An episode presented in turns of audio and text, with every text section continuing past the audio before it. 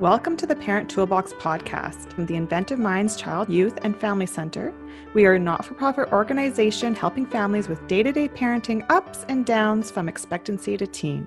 Today's workshop topic how to help teens and youth deal with divorce and Separation, hosted by myself, of course, Adam Stavis, your youth development mentor and coach. Inventive Minds Child, Youth, and Family Support Center is a not for profit organization helping families, provides parenting courses and mediation for families going through divorce, helps families by creating parenting plans, child support, spousal support, and asset evaluation. They also carry a variety of parenting group support and baby group programs to get involved with. Connect with their therapist and practitioner for day to day parenting challenges. Today, we have the awesome Alyson Schafer. We are excited to have her here. So, yay! Nice to be here. Hi, everybody. Awesome. Yes. Alyson Schafer is a Adlerian family counselor, author, and international acclaimed expert who empowers families by sharing her principles, rules, and tools for raising cooperative and resilient kids. Alyson's education background includes uh, a BSc and MA counseling, OACCPP, Masters of Arts counseling from the Adler School of Chicago, and an honors Bachelor of Science from the University of Waterloo. Very impressive. Alyson is also an international TEDx speaker, very cool, and an international best-selling author of three parenting books published by HarperCollins Canada, Breaking the good mom myth. Hold it up. Yeah, hold it up. Honey, I like it. Honey, I wrecked the kid. So let's get things started. To clarify, I am a youth development coach and I am not a licensed medical doctor. If you believe that you or anyone you know needs the help of a licensed medical doctor, psychologist, psychiatrist, master's in family and child counseling, or a master's in social work, do speak with your family doctor, local walk in clinic, or hospital. Um, let me first of all, if you could, please share a little bit about yourself and your background. Yeah, sure. So, so yes, I am Adlerian, named after Alfred Adler. He was a colleague of Sigmund Freud and Carl Jung. So they are really the three intellectual sparring partners that brought modern psychology to the fore. I'm the third generation in my family to be trained in Adlerian psychology, to teach Adlerian parenting classes, and my family kind of got the movement started here in Ontario and actually helped found the Adler School where I where I got my degree. So I was raised know with all these principles, and yet having said that, I didn't know my family was different or unique until I became a mom and then had to try to figure out how to parent my own kids. And I started going back through my parents and grandparents' material and just like learned all this stuff and changed my whole life, changed my career, stopped doing what I was doing, went back to school, got my master's. And so since then, it's been teaching other parents, teaching courses. I worked in an Adlerian Nursery School. I helped open two Adlerian Nursery Schools in North Toronto. Um, I do a lot of media work. I'm a regular on Marilyn Denis, Global Morning, Global Morning News. I speak internationally. My books have been translated into multiple uh, languages as well. And oh, I have a wonderful new podcast. It's Briefly. called Parenting the Adlerian Way, and you can get it on Apple Podcasts or Spotify. And part of that is it's got a Q&A feature. So you can always jump on the podcast. or You can submit a question and I can answer them on the podcast anonymously. And I also do a Facebook Live every Thursday where you can just jump on from 12 to 1230 and pop your question in there. So I'm uh, just trying to make as much help available to parents as possible. The premise of it is it's the idea that we need to raise kids that are cooperative, that have an intrinsic motivation to do right, do good, get along with their fellow human, rather than an obedience model, which has been our North American tradition to mind my will, do as I say. That creates all kinds of um, problems. It can feel great for parents in the short term, but it has all kinds of downsides. So this is how do you win the cooperation of a child? How do you raise a really cooperative human being? Because if you can get along with other people, that mm. is going to be the pillar for good mental health in your marriages, in your workplace, you know, in your own family. Right. That's what's going to keep you strong. It all starts at home helping them understand the benefits of being agreeable. Not like to get walked over or not to be pleasing, right. but just the inherent give and take of living in a group. You know, you right. don't always get your way. So you got to right. do things for other people. Right. Yeah. Very true. Second question here, of course, is separation and divorce is a very hard topic and an emotional time for parents. Please share with us how, as parents, we can help ourselves on a day to day basis when going through separation. Yeah. And, and, you know, just to disclose, I am divorced. I divorced when my kids were in grade nine and 10. So I've, I've been on this journey. It's a very stressful time. It's quite drawn out by the time you actually go through trying to figure out if you are going to get divorced and then telling the kids and then you got to then you got to separate everything the stress is really unabating for quite a while to your point we really do need to have good self-care because our kids are going to look to us and they're going to see if the parents are doing okay, the kids will do okay. Even though it's stressful, you have to treat it quite seriously in how you're going to look after yourself. And so, like any other stress reduction, you double down on the basics. You really got to make sure you're sleeping. You really got to make sure you've got good nutrition. You really got to make sure you're getting out and having good exercise. I would just get those basics down. Those are going to be helpful. But also finding community, finding other people, whether your posse of friends that you can talk to, or whether it's going online and finding a Facebook group or, you know, your organization that has classes and ways for parents to come together that are at this same age and stage of life because you're going to really feel felt. You're going to feel like somebody knows what I'm talking about when I have this distress. They're going to answer questions in a way that you, it's going to resonate with you better because they're on that journey with you too. That's like peer to peer support. And there are professionals that can help you navigate that. I did put on a brave face for my kids, and you know, I learned the fine art of crawling into the bathtub, like just submerging so only my nose was sticking out so I could cry underwater because uh, I didn't want them to see me crying. Right. Maybe maybe you do it in the shower. I tried to put on a really strong strong face and kind of hold it together and then I would find my places where I could have privacy and and let my tears out. And you do sure. need to let your tears out. Okay, perfect. Wonderful. There's sort of three pillars if I'm getting this correctly. There's one involving yourself in specific self-care, things that you're just doing on your own outside from what you do with other people, something that you're just doing for yourself. And then there's being involved in social circles uh, with people that can understand where you're coming from because maybe they've been through the same things as you so they can have that empathy they can really put themselves in your shoes because they're either going through it themselves or they've already been through it. And then on top of that having somebody of a professional nature that has a background in helping people guide them through these difficult times. Uh, having those three elements in there is really key. Having just one is good having two is great having three is ideal if i'm getting this correct. Yeah yeah yeah. You know, I'm so glad that we are in 2021 where we've really normalized the need for um, mental health support.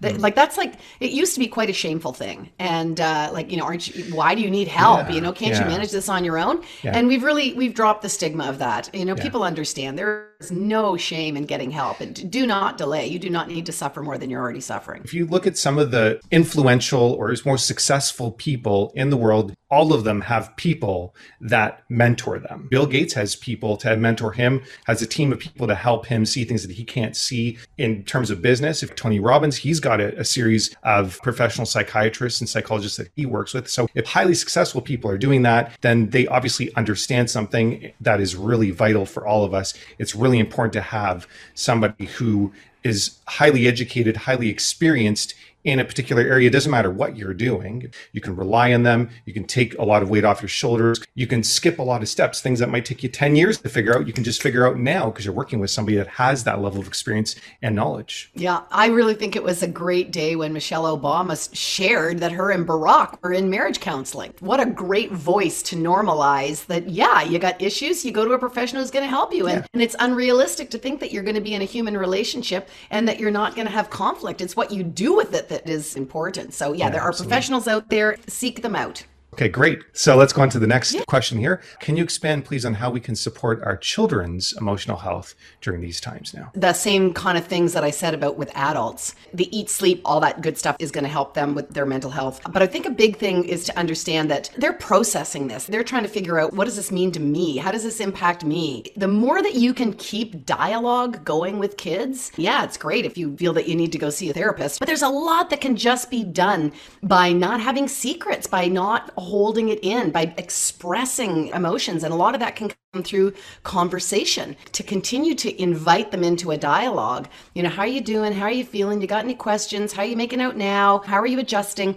Just little check-ins check-ins check-ins check-ins. Otherwise there can be like a buildup. It's almost like plaque on your teeth. It accumulates and accumulates and there's resentments and untold feelings and pains and hurts. Eventually it'll rot the tooth. It'll rot the relationship. It'll catch up with you eventually. So mm-hmm. that needing to clean it up is to get it out there have those conversations get the clarity that kid needs. What about the reluctant child or the child that might feel interrogated. So we have to really pay attention to how we talk to children. I talk about three different listening levels, and really it's much more about listening than it is about talking. We hmm. really want to listen to our kids. They don't necessarily need problem solving, uh, which we do too much. We rush in and try to fix things right away. They just need to talk. Level one listening is when you come in and to your point, you've got an agenda, you just want to like drag it home. You're just like, look, I've had enough of this attitude. You know, it's been three months. Stop whining about your dad not being here. We come in with our like agenda of what we want to get done and accomplish.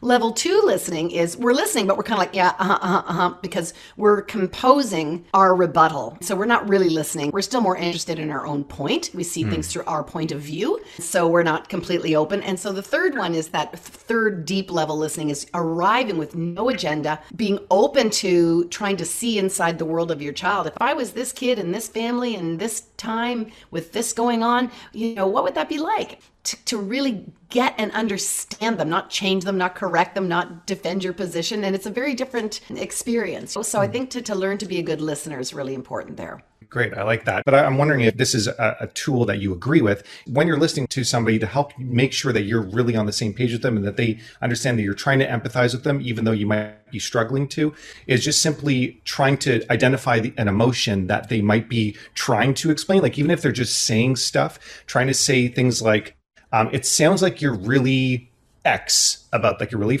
it sounds like you're really frustrated about that or it sounds like you're really upset about that and then that gives them the opportunity to say you know, yeah, you're right, or no, no, that's not how I feel, and then they can kind of kind of correct you on it, and it gets them speaking more, which is really what you want. Am I right in saying that? Very, very accurate. Just to jump on the importance of naming one emotion.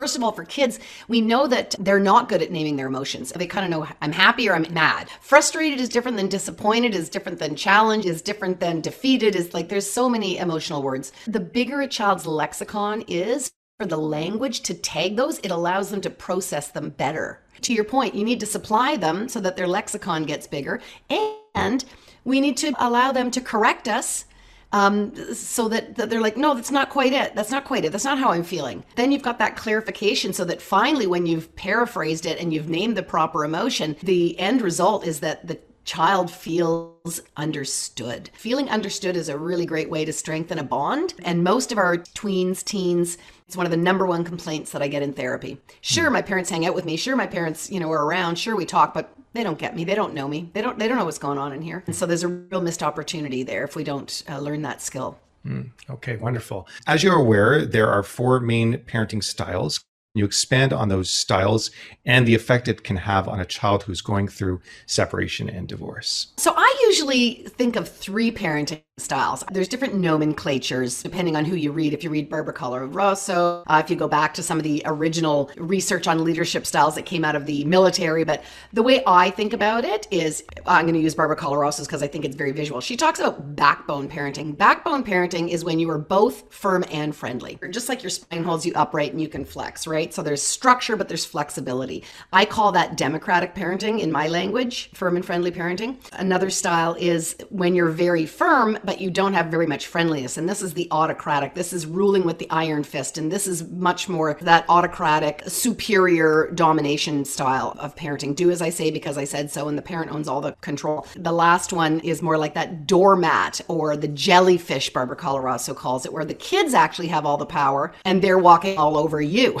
Mm. That is not respectful either. You know, I like being in mutually respectful relationships. Fourth one I would say is is benign neglect, where you're neither firm nor friendly. You've, you've kind of just checked out, not doing your job, and that can happen with people with mental health issues, addiction issues, etc. So those are the four kinds. So I think that when we have democratic or mutually respectful parenting and you're going through separation and divorce, the child feels the appropriate amount of support that the parents are, although not together, there is strong leadership at the helm. And because there's mutual respect, children feel a sense that they are able to express their feelings and talk to the leaders in the family. When you have the ruling with the iron fist, do it because I say so, the response from kids tends to be fear. When you are fearful of your parent, you are going to be less likely to want to open up and be genuine and authentic because you're far more worried about their judgment, about how they're going to evaluate you, that you're going to be penalized or punished for it. You tend to uh, be more isolating in a way. So you're either going to be outwardly defiant and be a rebel, or you're going to try to avoid getting in trouble with them by sneaking and cheating. Uh, that's not helpful when you want to be guiding a child. And then the third, which people seem to like but don't realize it's problematic is you can become like an incredible pleaser. You're just like, oh my gosh, there's been a divorce. He's a mean guy or she's a mean mom. I better please, please, please, because I want to try to make things better. And we should never put caregiving responsibilities on a child. We need to be the adults in the family. We should never have our kids emotionally caregiving us. And then jellyfish is very chaotic. Kids don't feel contained. When you have come from a chaotic household like that, it's kind of kids gone wild.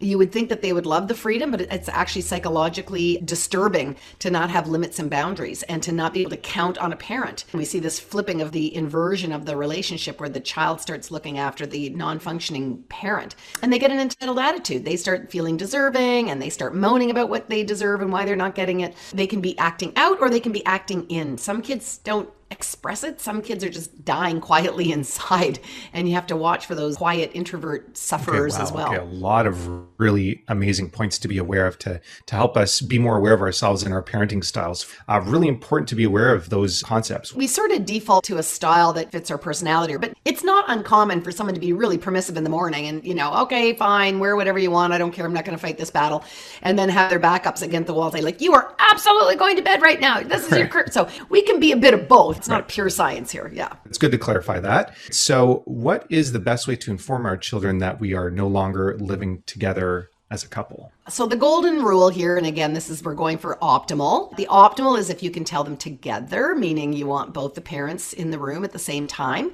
so that the message is coming from both of them. So there's this sense again that that we've talked, that we're both in agreement, that this is what we've decided together, and we're happy with the decision that we made. We want to see that kind of unity in the message, even though the house is, is now going to be a two household arrangement. They still need to feel leadership is strong. That's psychologically super important for them. And you want to tell the kids at the same time. You don't want them to hear from a kid at the school. You don't want to hear, like, well, how come mom told the older sibling first and I didn't hear till three days later? You want to have conversation in advance about what are some of the things that they're probably most likely going to want to know. And do we have some answers prepared for that? They might be looking for an apartment or trying to decide, are we going to have to sell the house or are we going to have to sell the cottage? You wouldn't be able to get everything organized, but kids are going to want to know basic things like, am I still going to the same school? They do not want to be ripped apart from their social group. You need to think about a few things about just sort of like location, school, those kind of big changes that are going to impact them socially and have some kind of an idea so that they know and they're not waiting and wondering how that's going to look. And you might want to know what the visitation schedule is. How many days at dad's, how many days at the other partner's house. So again, do you have it all hammered out? No. Can you make changes to a parenting plan? Yes. But they need to be able to envision what the new world order is. They mm need to have something to start organizing what's this going to look like. But I would imagine because it can be a situation where there might be disagreements between two parents as to what the answers to some of those questions may be. And again, tell me if I'm wrong in saying this, but it may be important to take the questions in, necessarily address them immediately, say, you know what, those are really great questions. We need to actually discuss that. And then we can have another discussion together and then address them at that point. I agree. And especially when we're talking with older kids, there's a certain age in which they actually do have decision making power, you know, where they're going to live. And if they don't like the agreements, they're old enough to just walk out the door. And always being able to say, You have a voice in this family. I want to hear what you have to say. Your opinions matter to me. I'm going to listen deeply to your point of view. We're going to take all of that into consideration. Your interests are part of our discussions around how this is going to look. And we might not all get exactly the things that we wanted, but obviously we're going to take your care into consideration. We, we love you.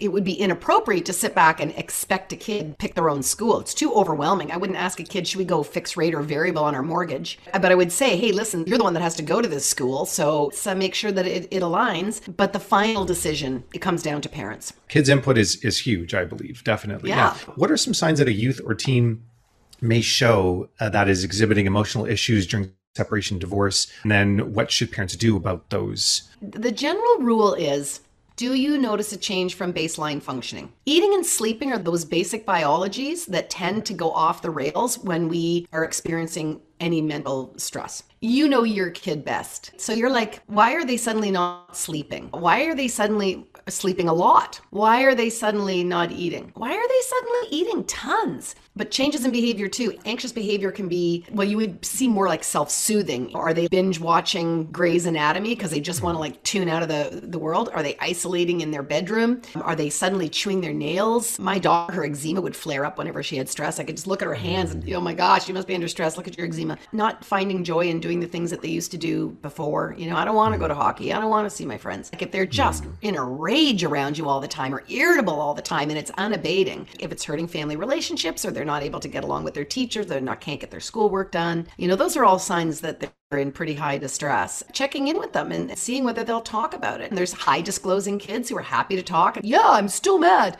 And then there's other kids who are like, nope, fine, fine. But meanwhile, you know, they got a burning ulcer. So those kids are low mm-hmm. disclosers and they're a lot harder to reach. But I tell parents one thing with those low disclosers is you can teach them to journal. You can burn the journal, you can burn the page after, and no one has to see them. No one has to see them. Just Right. turning your thoughts into language does help kids process them. I like that idea a lot. Give them the the text connect to 686868, which is Kids Helpline. Kids mm. text all the time. It's anonymous. Then they can at least talk to an anonymous counselor, get a thought off their mind and take a mm. worry off. There's one app that I've recommended for older children called Seven Cups. So you can look into that as well, where you can speak hmm. anonymously to people and they'll just listen to you and they'll just be there for you. And it's, it's a beautiful thing. That also could be a little bit of an option too. I'm going to check that out. Thank you. Yeah, absolutely. Absolutely. Next, if a child is feeling guilty or she, he uh, blames him or herself for the divorce, how can we address that as a parent? With younger kids, we have something called magical thinking. They have an egocentric understanding of the world. If they had a bad thought about grandma and then the neighbor's barbecue blows up, they go, that must have been because I said that bad thing about grandma.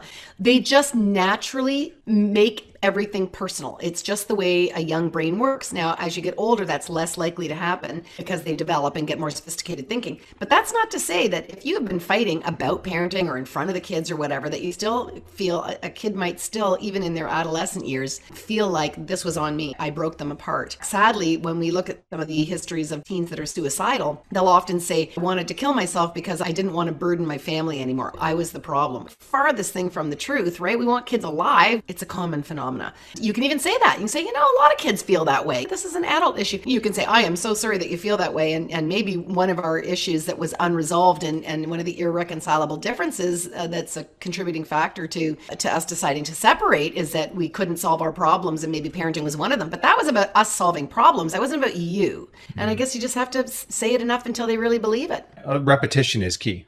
Yeah. You know, any tips for parents that are co-parenting to help their children during these difficult times?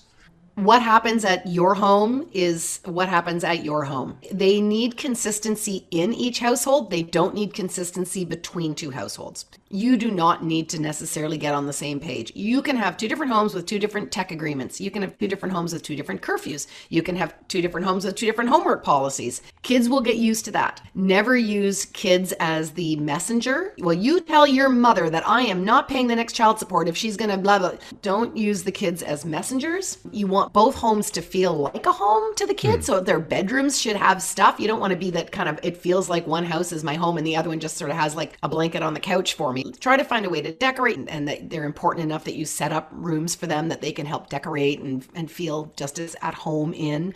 Uh, don't smack talk the other parent and don't triangulate. If they complain about the other parent, you can just say, oh, I'm really sorry you're having trouble with your mom. I'm, I'm sure you two can work that out. If you have a, a low conflict divorce and you can sort of talk regularly, text regularly, and work through some of the who's doing pickup, who's going to the school concert, figuring out, do you think camp's a good idea this year? You're going to be co parenting. Some people think they're going to get divorced and the conflict in the relationship is going to end. It, it actually tends to get more difficult. Hmm. Those patterns of interacting, if you didn't get them resolved in the marriage, those patterns of interacting are going to continue with your co parenting. So it's just really about rising up and being adult about it and really thinking kids first, kids first, kids first, and letting our own ego down. What if it's a situation where the child really wants you to get involved somehow and you're trying to say, listen, like there's there's not much I can do. Like how do you navigate that conversation in a way that's not going to really upset your child further? What I'm suggesting is not that we abandon them. What I'm saying is I'm not going to be the substitute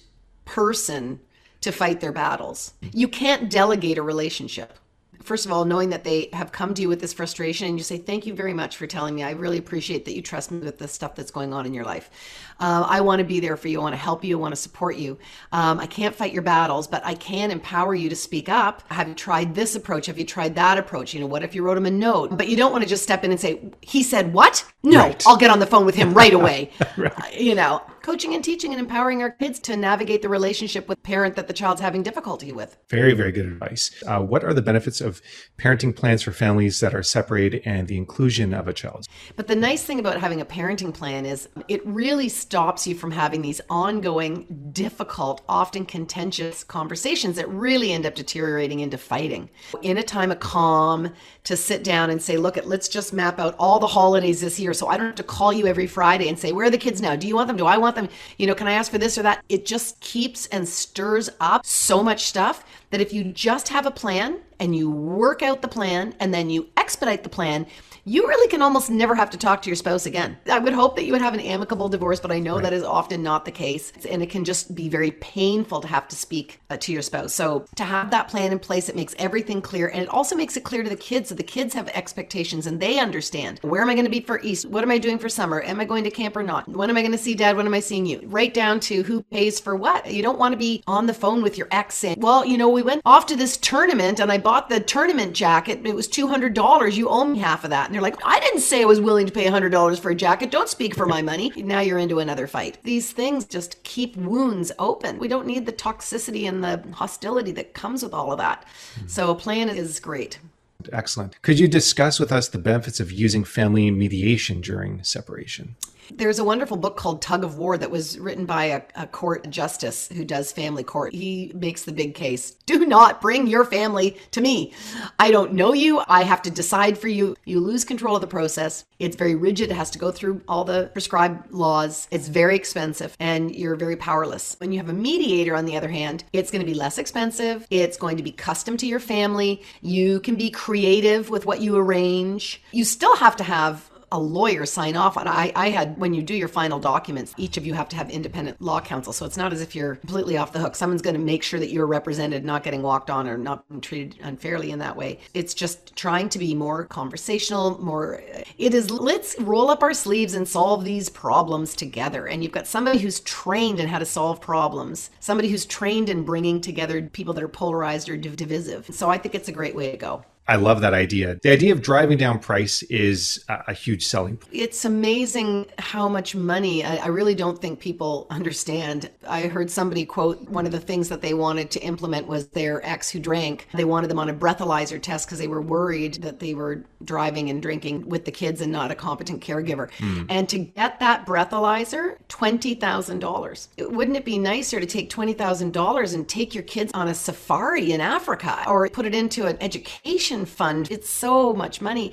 and does actually drive some people into hardship. And of course, and people can use that as a negotiating point. Well, she doesn't have the money to take me back to court, so I'm going to win on this, which can be terrible too. It's very psychologically difficult for kids when part of the divorce is also a change in your perceived socioeconomic status geez, that's that's a lot. It's a lot. Yeah, you got to move to a different part of town where you can have affordable housing. Now you're away from your friends, and you know, yeah, it's be very, very, very painful. Jeez. If you were to leave us with any last words of wisdom what would they be?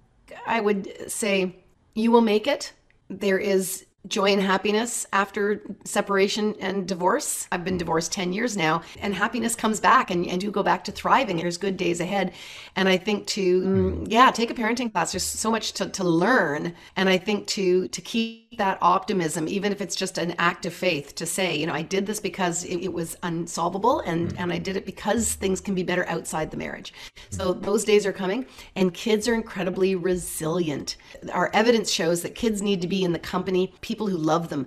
Those people don't need to be in the same house. If they're in strong relationships at one parent's house, strong relationships at the other parent's house, that's fantastic. That's what really matters over whether or not you're actually married or under the same roof. Right. I'd love to be a testament to that as well because I'd also love to share uh, with you that, yeah, I've been through a divorce myself. It's been years since that's happened. And granted, I had a stepchild, so it was a little bit different, but we had a bond. We had a, very serious bond together, and uh, I loved her as if she was my own. When things fell apart, it was heartbreaking just on that front. Never mind, of course, financially, I was in tears for days, uh, having to have all these discussions with a lawyer that I would never want to have. And, and I felt very much that there was no way I was going to come out of this. Uh, I was just seeing complete blackness and darkness. And actually, it worked out to be better that it happened because there's certain things that went on in my life that if she would have been a part of, and we would have gotten divorced later, it would have been way more difficult. When you get there and you're doing things for yourself, you're doing things on your own, you're doing things, you're building a, a life away from this person, that you will achieve all kinds of things. You will get things that you will be so much happier with the fact that now you're doing it. So can I share just a little anecdotal story too about my divorce? Please, yeah, okay. great. My kids pointed out that when we were married and their friends knew both of us, they thought, well, of course they're a good couple. And when we were, again, we never had conflict or anything. But after we were divorced, and they started to make new friends in university. And so their friends were meeting me for the first time and the kid's dad for the first time. The people that didn't know that we were just knew us as divorced people they're like how are they ever married? Like i don't i don't even see that. I, how right. is that supposed to work? You know, right. to your point about you know, when you're in a relationship and you're doing the give and take of a marriage you do make enough mm. accommodations that there's a part of you that you purposely yeah. sort of tamp down to, to accommodate sure. the other person. And that's normal. And so and then when you're on your own you like sort of fully manifest some of those things that you didn't didn't do so. And now all of a sudden life is amazing because you now are finding yourself even more and there is definitely a beautiful light at the end of this yeah. very dark tunnel. Absolutely i agree 100% well, great to have you here, Alyson. That was inspiring. It was wonderful to learn all these tips and strategies and get your advice on these different circumstances, helping families deal with divorce. So, thank you very much for doing that. I just want to thank everybody for joining this Inventive Minds Child, Youth, and Family Support Center workshop. I want to thank Alyson Schafer of course, for joining us today. For any parenting challenges, do visit inventivekids with a Z.com website to learn about other workshops we have coming up soon. And you can connect with Inventive Minds via the email address inventivekids with a Z at gmail.com. Thank you very much, Alyson, and thank you all. And that was wonderful. Was Thank great. you, everybody. Thanks for coming. Make sure to check out inventivekids.com slash events, as well as other parenting workshops, courses, and events. Thank you.